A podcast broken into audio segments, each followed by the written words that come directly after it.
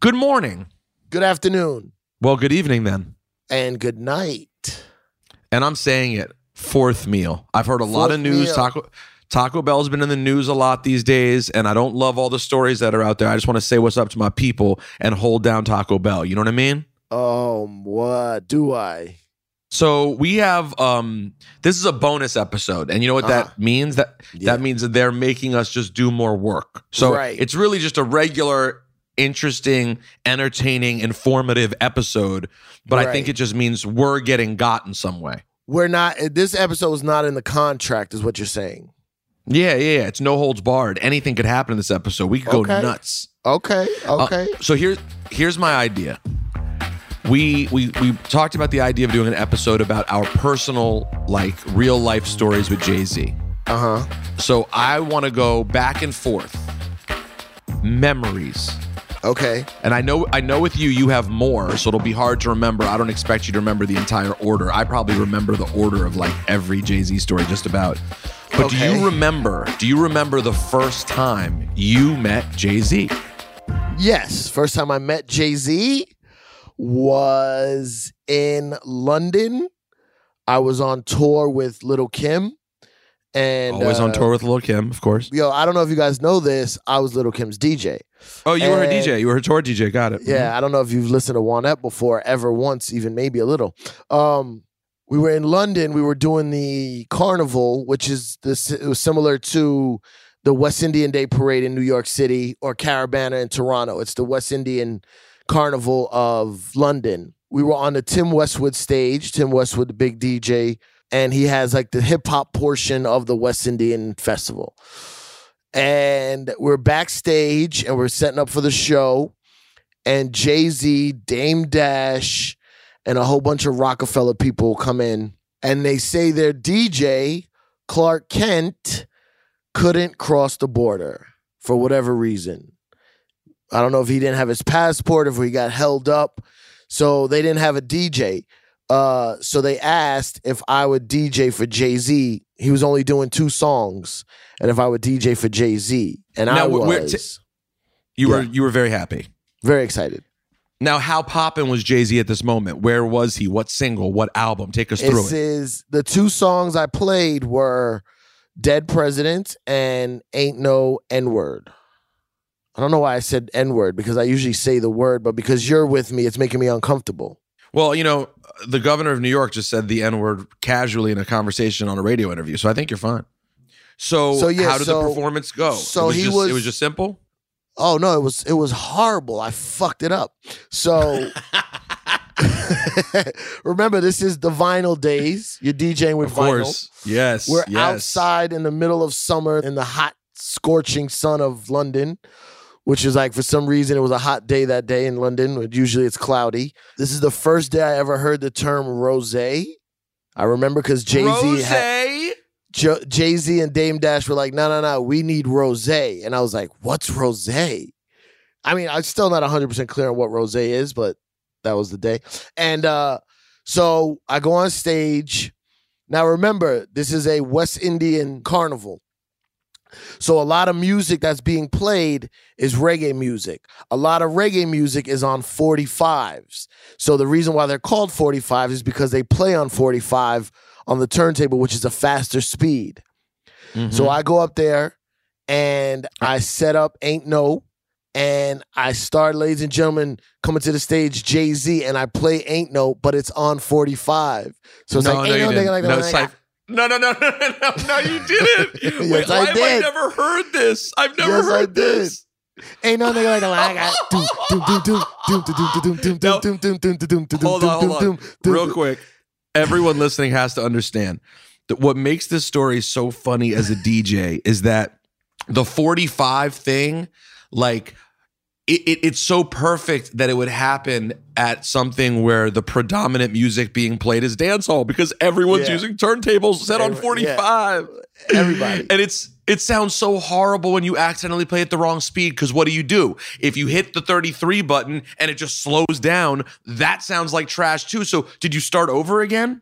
So first of all, the problem the problem is is like I'm still a young DJ, right? I'm still not used to making mistakes on stage and knowing how to handle it. So I play the Mhm. record at 45 and then it jolts me, like it scares me because I'm like, "Oh no, what's wrong?" So there's like nowadays I would react instantly, but back then I was like, "Oh, what's what's happening?" You know, so I froze, so it's like 5 seconds of freezing. So then I figure out what it Oh. was and I just hit the 33 button and it goes to regular speed. And No, Jay no, Z no. comes out with a, ve- I don't remember exactly, but I know it was a very, very slick remark of how I fucked up the show. No, did you? But so did you then start over again, or no? He just picked up from the No, 'cause he nasty just came beginning you gave him. yeah, he just came out. He just walked out on stage. So that's what it was. So I just slowed it down. We played the it was instrumental or the vocal instrumental, version? yeah. Luckily, it was just the instrumental, so it just like slowed down back to regular speed, and he jumped right in. But uh, it was not fun. It was a very. I was like, I fucked up. My life is over. I'm dead. Kim's gonna fire No, but, me. but by the way, but at this point, at this point, Jay's not a huge star, so like, it's not like you were worried that like, oh my gosh, I upset the great Jay Z. It wasn't about that. It was just no. embarrassing. I upset Biggie's friend. Right. That's what I was worried about. No, Jay Z wasn't the superstar he is today, but he was one of Biggie's closest friends. You know what I'm saying? Like, also, I embarrassed Clark Kent. Like, it's all these factors. Like, my heroes. You know what I'm saying? Like, Clark Kent Did you did you talk to? Did you talk to Jay Z after the show at all? Like, did you have a conversation with him or no? Yeah, it was fine. We went to the after party. It was fine. Um. All right. So so you want my first Jay Z story? Yeah. What's your first? Is it like it's it's a Jay Z encounter, right? Yes, my first is Okay. very much just an encounter. Although, Okay. you know, based on what it sounds like with you, I don't know that either of us interacted with him more or less than the other. Um, okay, I was at Impact Oh, in 1990. I lived in Centreville Hall. My guess is it was 1998. And what is and- impact? What is? Oh, I'm glad you asked. I'm glad you asked, Saif, because let me tell you, it's definitely an event that Jay Z went to many, many times. So back in the day, when radio really mattered, there were these magazines that would report playlists. In retrospect, when you talk about it, it all sounds so not on the up and up. It all sounds so dirty to me Yeah. because there's just so much room for fuckery that can exist when you have these magazines that's go- their job is to report what songs are being played on the radio. So Yeah. there were there were a few of them. The biggest ones were Hits magazine, Mm-hmm. Urban Network, and Impact. Would you agree those are the big 3? Those sound right. And so I got to University of Maryland in 1997 and started doing college radio. And when I was doing college radio, I started. I, I don't know how I found out about this. Oh yeah, my bo- shout out to the Soul Controllers, the other show that was on. I guess they told me that you have to like, you have to try to build a relationship with these places that'll accept your playlist. Because if you are a reporter who's reporting your playlist, you can now receive records in the mail.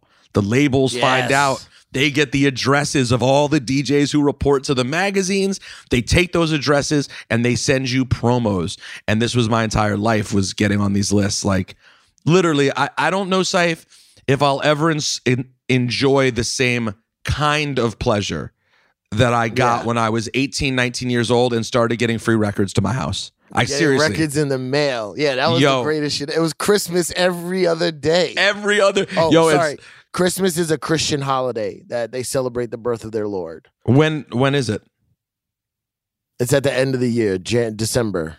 Oh, so it's the 25th. oh, it's Anyway, the one go near on. the Hanukkah one. Okay, got it. The one near Hanukkah. So, I, I go to University of Maryland. I would drive home to my parents' house like once a week, usually Fridays, and show up at the door. And as the years went on, these packages just started. At first, it was a little one package here, one package there. By the time I was a senior in college, my parents hated me. I would get there and there'd be thirty packages lined up, and. It was it was amazing. I still remember what each label's package looked like. Not Yep. just what like I remember which box they used. Like Sony Yep. Columbia, Sony always used the really thin paper with the sticky on the inside. You know what I'm talking Yep. about? Yeah. So- kind of padded. It was like a padded paper one. It was it was cheap. That Sony was cheap. All right. Anyways, actually, I don't know. Maybe they were more expensive. Who knows? So, anyways, I I, got, I went to Impact and I found out that Impact had a conference. And get this, Saif, I found a way. And here's where here's the bullshit of the music industry. I can't believe this was allowed to happen, but it was. A record label paid for me to go to Impact. Oh I was yeah. I was flown down. I'm I'm eight. I'm 19 years old. I think I think 19 years old. I've never done anything cool, and I got a flight. I got a room at the Fontainebleau for three nights. Oh, so it's in Miami. In Oh Miami. yes, sir. Oh yes, sir. And I remember the first day I was in Miami. I went. What's that famous stupid place where they have all the um drinks, um the the, the frozen Uh, drinks? It- Wet Willies. this- Wet Willies. Wet maybe I, Willies. maybe it was Wet Willie's. Yes. So I, I don't know why I was there. I didn't even drink, but I saw Goldberg, and I wasn't even into wrestling at that time. But I was like, "Yo, that's the Jewish wrestler Goldberg." Anyways, the the only Jay Z run in I had was I was walking out of the Fontainebleau at one point, and Jay Z was walking into the Fontainebleau, and I stopped him, and I was like, "Yo." My name's Peter Rosenberg. I'm Tigger's intern. Okay. because at that time I was Tigger's intern. So I guess it was actually fall of my sophomore year, early uh, late 98. So I was Tigger Tigger from BET who at that time um, did afternoons on WPGC in DC and I was his intern and I just made it my business to tell everybody I was Tigger's intern that whole weekend like that was what I was running with. So he was nice, dapped him up. I think I might have complimented whatever, uh, you know, knowing me, complimented a million and one questions or something and kept it moving.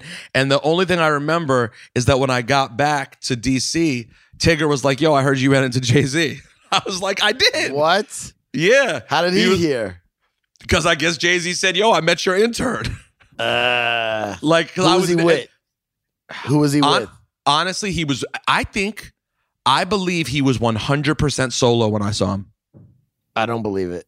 I swear. I Not think he was one person.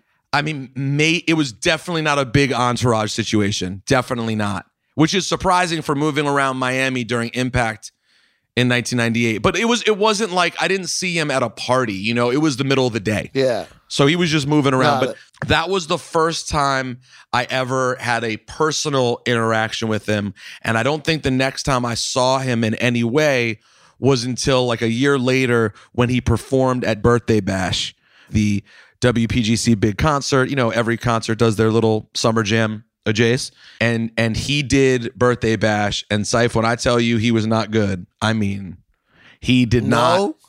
Nah, this was what we talked about with you know DJ Scratch. This was the early days. He really, Yeah. he was he was too cool for school. He just he just kind of stood on the stage while the record played. Probably the same thing he did when you were playing um, Ain't No at 45. Yeah. Yeah. He just walked back and forth. Although, Syph, interestingly enough, I saw him perform The Evils at 78 RPM. Actually, Oh. it was it was triple time. Someone someone played it on an old timey record player from the 30s. Oh man.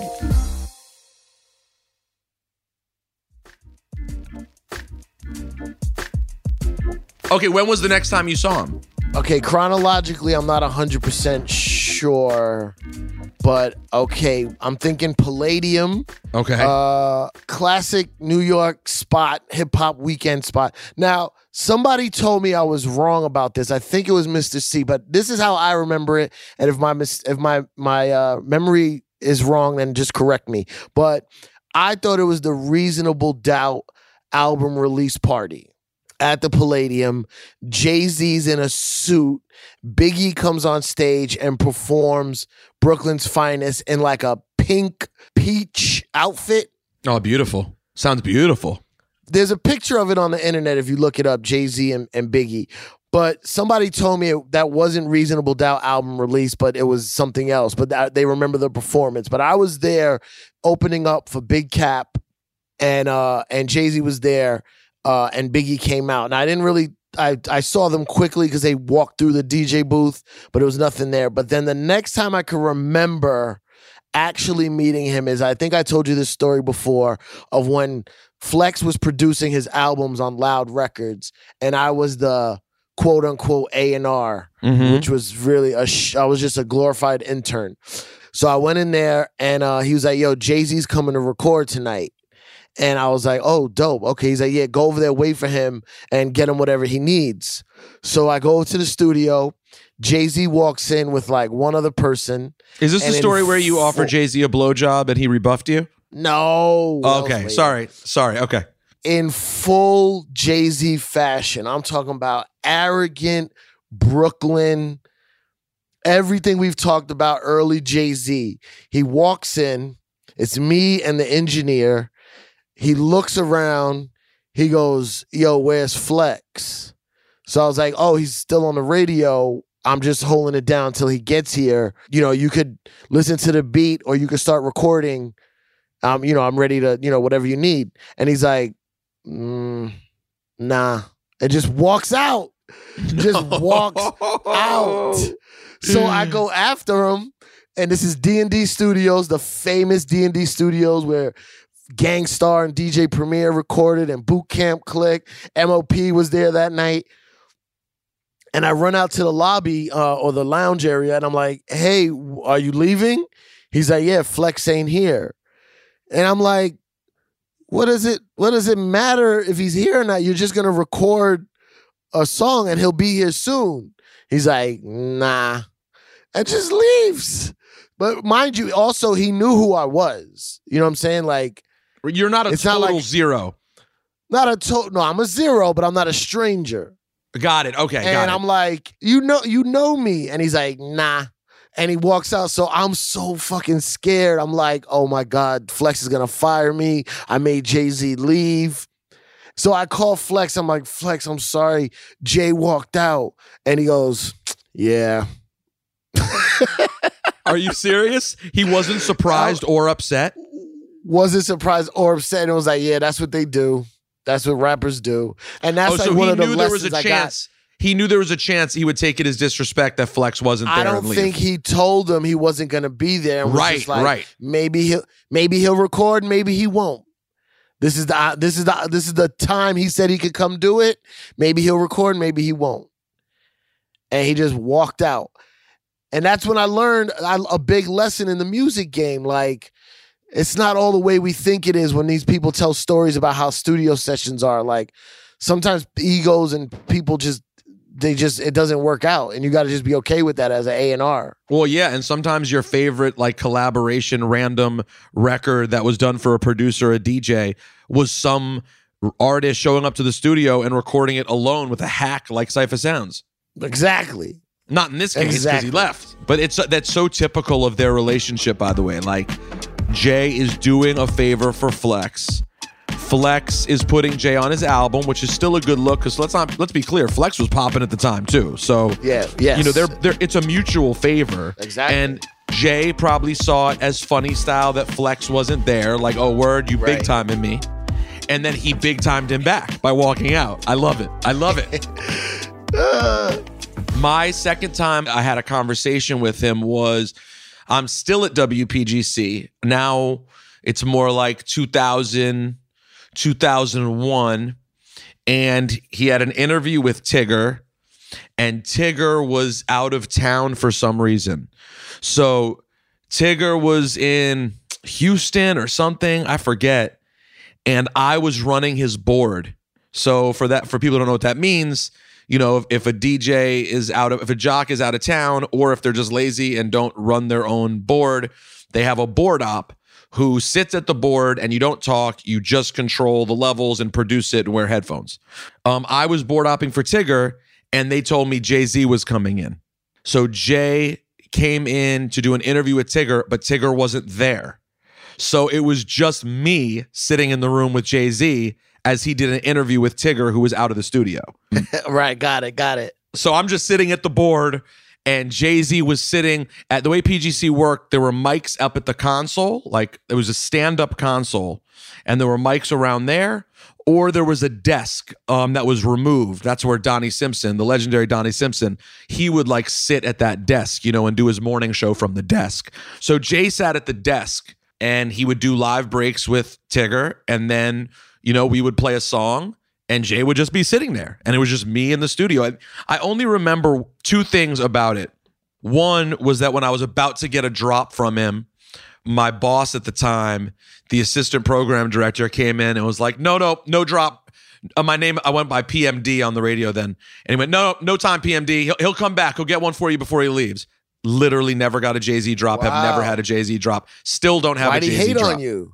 Oh my god! I mean, he that guy, Reggie Rouse, my boss at that time, is super partially responsible for a lot of what I've gotten in radio, and I love him. He was also a huge pain in the ass. I mean, he would sun me in any situation. Besides, and, why, not- and Jay was about to do it though, right? Jay was Oh, going to he do didn't the care. drop. I was in, and, and Syph, it was the same Vox Pro. I was about to hit record on the Vox Pro and just be like, "Yo, just say whatever. My name's PMD." It was going to take ten seconds, and I would have had Yeah, it I to this know. day. Never happened. Uh, I don't know why Um, people hate, man. I know, just let it happen. Once they leave the studio, it's never happening. The second they walk they out, don't.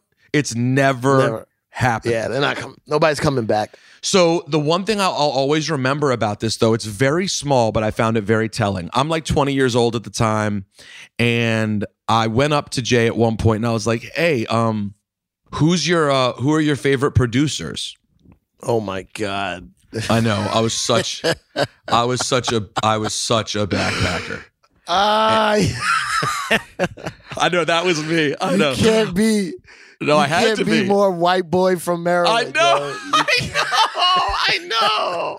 I know. I know. I'm such a fat beats backpacking nerd DJ. I'm like, yo, who are your favorite producers, son? And um, and he answered, and he was like Marley Marl, Pete Rock, DJ Premier, Ski. And I remember when he said Pete Rock, I was like, oh, why haven't you done a Pete Rock record? And he was like, Never, yeah, right? uh, not until um, the throne. Not until uh, add a little sugar.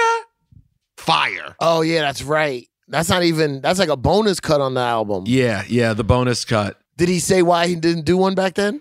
I think he was just like, yeah, it just hasn't happened. Like, uh, you know, it was one of those generic things. And I was like, oh, and, and then I think I think I name dropped to be cool. I was like, oh, well, you did the Shy remix with Marley Marl, and he was like, yeah, exactly, because I'm a Mm. dork. So then, but, Yeah. uh, but what I'll always remember about it was not what he said, which I don't remember. I just remember that he went, "What about you? Who are your favorite producers?" Oh my god. Well, And- that's what I always tell you. Like Jay Z one on one is always fucking cool, man. Always. So cool. I was. I remember thinking at that moment. I was like, yo, I've at that point I'd started to meet a good amount of artists, and I was like, that's the coolest thing anyone's done. No one has ever Yeah. said, "What about you?"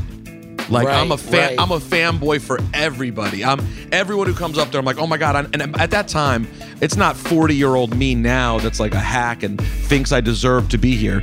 I, I'm desperate to do anything. Like I'm. Just, I just want to of be on. So everyone who walks through, I have so much love and respect for. And I'm not saying people weren't nice; they definitely were, but it stood out. I was like, "Yo," he said, "Who are your favorite producers?" I thought that was so Yeah. cool.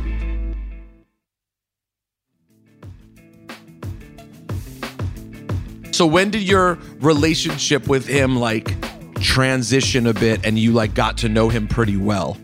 Um, well, okay, so let's say throughout the years, uh, he comes by Hot 97 a few times, does some legendary freestyles. He's been in a tunnel many times. He knows who I am. You know what I'm saying? He knows who I am. And I started making a name for myself on the radio somewhat. So uh, he knows who I am. And then, uh, when does it get real?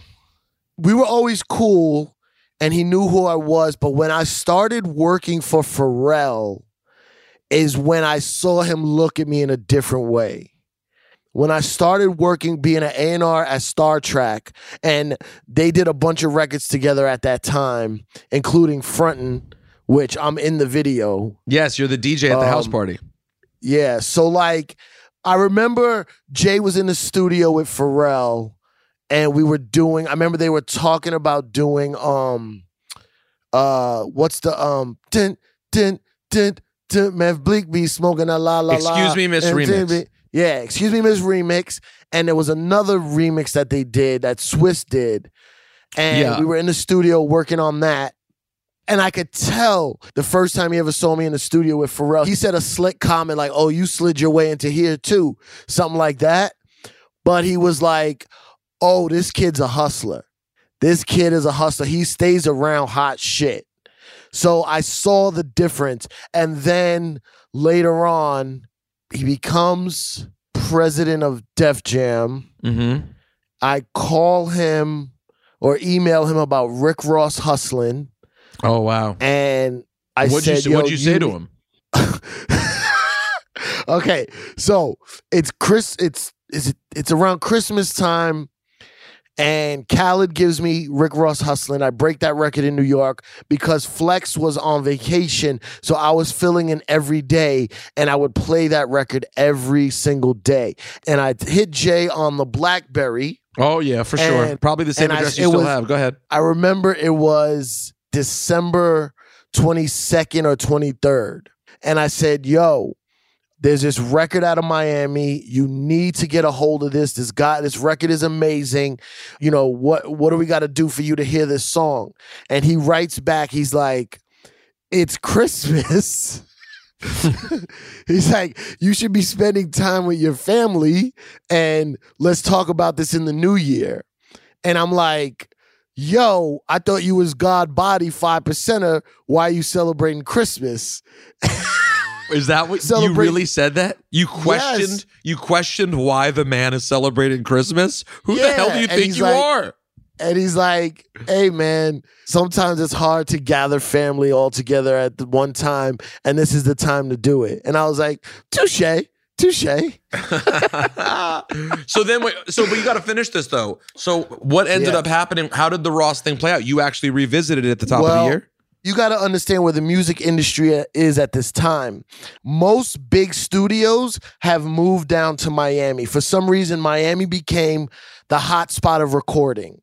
I mean, we know why weather, girls, beach life, Miami Beach, fucking all that shit. So, Hit Factory and all these studios, Right Track, they get Miami locations. All these Def Jam artists are recording in Miami. He sends out a mass email to all his A&Rs saying, why hasn't anyone down there told me about this record? Why am I hearing about this record from Cipha Sounds? Mm. I found this out later, obviously. He was like, All of you are down there living it up in Miami, South Beach, and nobody's telling me about this record that's playing on the radio. What the fuck is going on? Also interesting to think about Khaled and Jay Z's relationship now, but obviously Yeah. at that point they weren't at a point where because Khaled could have skipped over you and sent it right to Hove, but they didn't know each No, other. Like I that. was I was definitely bigger than Khaled at this particular point. What about the particular point we're in right now? No, no, no, no, no, no. He's smashing on me. Okay, got it. All right. Wow, that's so crazy though. So and then Yeah. the deal ends up happening from this? the deal ends up happening and there was an A&R at Def Jam. Well, he was this is a weird thing. He was an A&R for LA Reid. And LA Reid and D- Jay-Z were both co-presidents of Island Def Jam or whatever however it worked. I don't know the exact deal. But the A&R who who got it, his name was Shake. Uh, Mhm. who a- a- event eventually later on down the line killed himself. Rest in peace to Shake. Oh yeah, But- yeah. But he basically told me he got the deal. He got he went in, swooped up, got the deal, signed Rick Ross. He was Rick Ross's A and R. And I said to him, I, I was friendly with him, and I said, "Yo, man, I'm really upset because I'm the one that told Jay Z about this record." And he was like, "Yo, man, it's not just the hip hop artists that are cutthroat; it's the fucking executives." And he goes, "You got to get your fucking credit. Like no one's gonna give it to you. You got to take it." That was a big lesson for me. That was a big lesson for me. So I stepped to Jay Z. I was like, look, I A&R for Pharrell. I brought you Rick Ross. I brought you Rihanna. I brought you Damian Marley. I brought you True Life. Like some way, one way or another, I was associated with all those things. I was like, I want an A&R job because I'm not getting my credit as this DJ who finds shit. I need a job. And that's how I got the job. Wow. And all these years later, you've now made millions as the man at Roc La Familia. Look at it. No, no, I didn't. I didn't make a lot. I made a lot Oh. of money at the time, but You did make good money at the time? Yeah, Six but- figures? Mm, five. High, High fives? five. High five. High fives. Five. High five. Okay. Okay. I guess my last story, 'cause I'll skip over. There, there are other. There was that you and I hosted, I think, or we're at a J. Cole show and we ran into him and I introduced myself to him. And that was the time he stopped me was like, Yo, you don't need to introduce yourself to me every time I see you. I know who you are. and I was like, Okay, cool, got it. And I remember I said to him, I was like, intern. I was like, yeah. Intern. Exactly. I was like, listen, you're you're Jay Z, bro. I'm I'm gonna keep introducing myself. I don't expect you to know me. Syph and I did a whole bit on Hot 97 where we got him to come up and we did an interview with him, and of course we had the uh, the Juan Ep interview with him from 2011. I ran into him at a, a festival where I got one of my all time favorite pictures. I have a picture of me, Hove, and Premier. Um, really? Yeah. You don't know I have that? I've never seen that. Yo, that should be up in my house, right? Yes. That should that should be framed. Yeah, I don't. I, I need to. I need to take care of that. And by the way, it really bothers me. That's a picture that I see around on the internet with me cut out of it all the time. Wait, you weren't in the middle? no, I wasn't nah, in the middle. you gotta. You always gotta play the middle. I have another one in the middle of me, Nas, and Rakim. I have that. Okay. Okay. but Rakim's eyes are closed. But it's okay. Anyways, um, so the I guess the most famous sort of Hove story with, with regards to me was when I was at South by Southwest. I think maybe the last time I went there, like 2013, 14. Oh, you was early on that. You was early on that South Shh. by. What? Super. I've been out of I've been out of it for five years. Yeah. I was at South by, I think it was my last day there. I was in my hotel and I'm with my brother and Hip Hop Mike, who's my uh, assistant now, slash, you know, aspiring personality at Hot 97. And my phone rings from a um, blocked number. I answer the phone and I'm like, hello? And and he just goes, it's Hove. Oh yeah, I remember this. And I was I was like, um, wait, I'm sorry, who is this?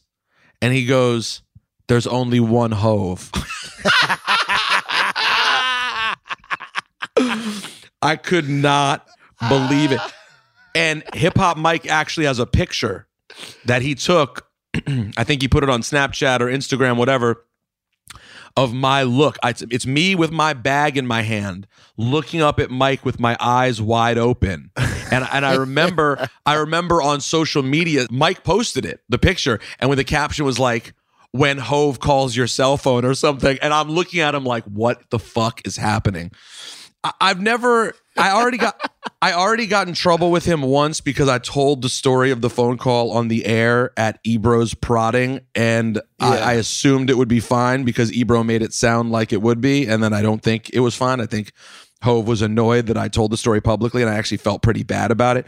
So I, I don't want to like get into all the details of what we talked about, but he felt strongly about something that I had said on the radio that I thought I was joking about, but my joke my things that I'm sort of doing tongue in cheek on the air don't always sound tongue in cheek. He took it seriously and he wanted to set me straight on a couple of things and Mm. he did so in a very systematic and polite fashion. I explained some of the things that I was joking about and some of sort of my points of contention, but more importantly, I just listened and was like, "Bro, just so you know, trust me, I know what you're saying." yeah. and and it was very kind. And i think at the end i made a joke about like yo so let me get your number so i can reach back out to you. And he was like nah i'll get a hold of you. Something like that. Um Yeah, that's fucking great. That uh, see that he called you. that's the kind of guy he um, is though. He doesn't beat around the bush. Like i took it as a, a sign of respect. I appreciated it that he cared enough. The one thing that annoys me about my relationship with jay if there is one is that i never communicate with him directly like except for that I know. Like he'll I know. email Ebro. I had a, I had a thing a few years ago where I went off on some political issue, and he emailed Ebro like, "Tell Rosenberg, nice job on that." Like I'm like, just hit me, Wow. hit me, hit me yourself, bro. Hove, I'm Nah. here. Nah, Nah. not so much. Because Um, here's the thing, he would, but it's too much hassle to figure out how to get your number or email. Just hit the guy closest to you. One last story. It happened with both of us when we were on Hot 97. Remember when we had the early morning show before the actual morning show? Yeah, yeah, yeah. Um, So we had a pre morning show when Big Boy, the Big Boy morning show was syndicated in New York City for like a year. Me and Rosenberg had like the warm up morning show from four to six or five to seven or something. Somehow we we were we were talking about snitching on the radio. Somebody had snitched, or we were talking about what snitching is, and Jay Z emailed me to tell us what snitching actually was, like to define snitching. And then he ultimate Brooklyn stunted on us and wrote, I'm on the jet, wheels up. That's where I learned the Oh term wheels up. Wheels up. Oh, Wheels up. I really love means- these stories, man. I, I honestly, it's one of the true blessings of our careers to be in New York, where th- some of the people who hear you regularly are so iconic. Yeah. Like it doesn't Well, even make on- sense. He was on his way. He was on his way to the to the Clearport. You know what I'm saying? Like, exactly. What else you gonna do but listen to the, the radio? Well, and it's funny because people think of radio. Like I remember once I was doing a roast of someone, and one of the people at the roast said, "Yeah, I heard Rosenberg uh, works at Hot 97," and he goes, "Yeah, I, I wouldn't know. I haven't heard him because I don't work at a fucking bodega," and which is a great joke, which I loved as a joke, but at the same time. While yes, a lot of people in Manhattan would be like, "Yo, it's Manhattan. I don't listen to the radio." If you're a rich person who sits in a car, like you're in the back of a Lincoln, you might be Yeah. listening to the radio a lot. So Absolutely. you end up getting a- heard by very random people. Yeah. It's great. To close this out, next week we have another episode you guys are going to love. We're very excited about it. Don't forget to rate and review wherever you listen to podcasts, iTunes, especially the five stars, the review, the comment, all that would be amazing. And before we get out of here, let's hear um, some stories from Angie Martinez, Mr. C. I hope you guys enjoy them, and uh, we'll catch you next week on Juan Ep. Were you in the studio together when you did your song? Yes. Ta take us through that experience. Oh God bless Jay. He probably didn't want to do it, but he did it because he loved me and he was we were friends and and, and at How that could he not time do it? No, but at that time it was very common for people to do favors like that. Now somebody like on his caliber, he's not going to really do that unless, you know, it's I mean, something he just genuinely wants to do and it's So but back then eh, people did it. And so when I called, he was like, "Yeah, right, what you want to do?" I was like, "Oh." So he had said he was very into Rockwilder's beats at that time. Okay. He was like, I'm like, he's just gave me a real batch. I'm like filling all his beats. We should, um, we should use a Rockwell beat. Now, you know, I'm super green. I'm like, Yep. sounds great to me. Yep. Whatever you like. So Rock comes in, he does a beat. Now imagine at this point I had probably only done Ladies Night. I'd only done like a couple of songs in my whole life. This whole scenario is hilarious to me, by the like way. Like I had only done a couple of songs my whole life. And like by it's the not way, like you were rapping as a kid. No, I was a f- rap nutball, like a Rapping along to other songs. rapping songs. along to other people's songs. But the first song I ever did was K- with KRS One. KRS One actually wrote my verse, told me to come in the studio. He wanted to just hear me, and I did it, and Heartbeat? he kept it. It was heartbeat, right? Okay. Then unheard that and was like, "You should get on this Kim joint, Ladies Night." And this is the first time I'm like, "Okay, now I'm going to try to write it myself." Mm-hmm. This is my first Ladies Night. Is like my first verse I ever wrote on a song. Is Ladies Night. Okay. So now, fast forward, not much after that, I'm in the studio with Jay Z. Mm-hmm. It's really nuts when you think about it. Yeah. I had no business in the studio with Jay Z. But uh, but I'll tell you what, at the time it made perfect sense. I didn't think like, oh, I can't believe Angie got Jay Z. Did you? No. It made perfect sense. A Of course you get Jay Z. And I don't remember who it was. I think maybe it was Kyser or something. It was like, listen, the label's never Def going Jam executive. Yeah, d- I, th- I think it was Mike Kyser who was like, listen, he's not going to want to do it for. He's not going to. The label's not going to give him what he's worth. He's doing this out of love. He was like, she, Yeah. he was like, so he feels uh, that you're appreciative. Have a bag of cash there when you when he gets there, Mm. like a just on the way out. Just it, it's not going to mean anything, but it's a gesture Of that he will appreciate. Of course. So you know, I I wasn't. I mean, I was doing well in my career, but I wasn't like I Not could- like giving Not- handing someone five G's in cash. ten or ten Or ten. Or ten. So who gave you the ten? So I went to the label and I got like the check and then I cashed it and then I got like cash and I put it in That's a brown insane. paper and I put it in a brown paper bag and then um so anyway so he came that's at the end I gave it to him on the walk out like on the on the way to the elevator. It's the right Um, move. Classy. And so, and he took, and the way he took it too, because he was like, I was like, I don't know how this is gonna get all worked out with business with the label. And I said, but I just want to give you this for now, just to say thank you. And and so he kind of just took it like, yeah, right. He was like, don't worry about it, we'll figure it out. But he took the bag and got in the elevator and left. But he was like, don't worry about it, we'll figure it out. No, you take the bag. Of course he did. And then did he ever say? but he did, very did it in a, in a very way like whatever. He probably Yeah. spent it that night. He probably went to the club. Like it wasn't to him. He was like, all right, cool, thanks. But it was probably the right thing to do. I guess I don't know. But to me, that was a lot of like. Yeah, me- and imagine the year. That was a lot of money. So to him, it was like nothing, and he took it and he left. Um, but I remember. So he came to the studio. I had he did something first. He he was like, let's. He heard the beat, and then he was playing around with the Mi Amor kind of concept. I, I wouldn't do my verse in front of him. I just I, number one, I couldn't. No. Like number one, I couldn't, and number two, I it was gonna take me at least seven, 70 days to write a verse. Where he's like there on the spot, like making it up. So he put a little something around a hook, like a vague, and he was like, "All right, play with that. I'll come back." And I was like, "Okay." He left me the track. He took his bag. He left, and then a week or two weeks later, I, I was rocking with, with Rockwilder the whole time. Who was very sweet and patient with me because I needed that. Um, I did a verse, and I was like, "Okay, I think that sounds good." And then Jay came in. He, you know, that serious Jay where he's listening. He's nodding his head. He's listening. He goes, okay. And then he goes in the booth. He does his verse, and he then comes out. He's like, all right, I'm done. He's about to leave. And when he leaves, he said to me, he's like, yeah, you should do that over and sh- don't rap so much. I was like, what do you mean? He's like, like just say it. Don't rap. Like you're, you're trying to rap too much. Like Right. you're just rapping. Like stop rapping. Just go say it. I was like, okay. Oh shit. And then I went in and tried that again. And then Did it work? Did you actually end up doing what he sort of requested? I tried. I'm sure if I would have kept going, I probably could have did a better job. But I, I tried to. He definitely helped me in that moment, and I, you know, I was like, oh, it's not that serious. I'm just trying to rapidy rap in there. Yeah. He was like, relax, not that Like you're serious. not. Calm down. Yeah, you're not. I don't know who. Did you after the album? Do you I was ever? channeling like Jeru the Damaja or somebody. it just was not. Yeah. It was not. she was like, "I got this. Hold on." One one time I remember specifically, he was on vacation and he had just came back from vacation overseas somewhere, and he was doing an interview with Angie Martinez on Hot 97 at the time, and um, he was like, "Yo, man." He was asking Angie, "Yo, where's the place to go? You know, Hovey's home. You know, what's where's the place to go? Where you know what I mean? Where, where I need to go party at?" And Angie's like, "Yo, C got Club Speed on Sunday." So Jay was like, "Yo, C, if you listening, I'm coming this Sunday." I had a flyer out in an hour. Yeah, you. Oh, you didn't even talk to him shit, again? man. I didn't even talk to him. I had to, I faxed it to the station, let him approve it.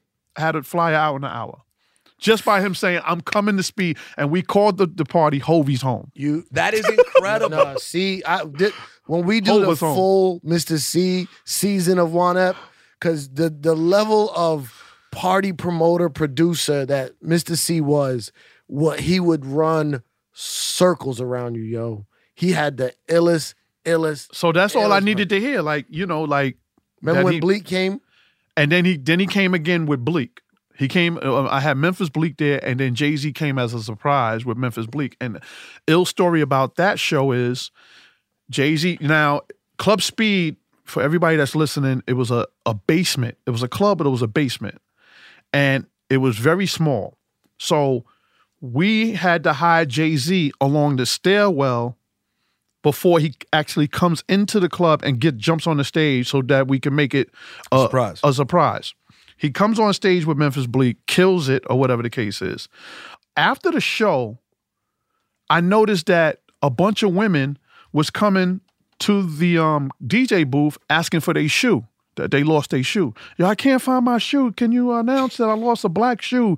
Can you um, announce that I lost a red shoe? And I'm like, why is all these girls coming asking for shoes? Come to find out, when Jay Z got on stage, ladies was throwing shoes at him, trying to get their, his attention. So he's doing PSA and dodging shoes. And I'm looking. Uh, the stage is literally in front of the DJ booth, and it's nothing but girls' shoes in front of the booth. What? Why was why was that a thing? You know, I have no idea. When George Bush got a shoe thrown at him, that's not what the message was at all. Yeah, well, they disrespect him in an Iraqi fashion. Yo, I mean, it was it was it was it was it, it, it was legendary, man. It was legendary. Girls was throwing Wait, shoes that's how at he him. came on stage. He came on, yeah. So you well, no, played that that- was the second. That was the second song. oh, okay. I forgot what the first song he came out to, but he, yeah, they was throwing shoes at him, man. They was throwing shoes at this I don't, guy. is that a Brooklyn thing? I'd never seen that in my life, Syfe. I don't know where that comes from. I don't know. I don't know. and just one shoe. So there was a bunch of lopsided chicks in Club Speed.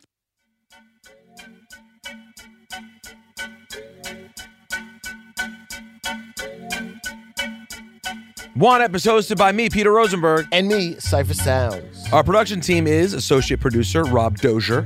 And production assistant Hebron Mendez. Dan Panarese is our associate editor. Our executive producer is Chiquita Pascal. Juan Ep is a production of Mass Appeal and Endeavor Audio and is also created by producer Samantha Allison of Endeavor Audio and associate producer Savannah Jeffries of Mass Appeal as well as executive producer Mark Grandy of Mass Appeal and Dave Easton of Endeavor Audio. Cedric Wilson is our mix engineer. Kasim Bradley is our recording engineer.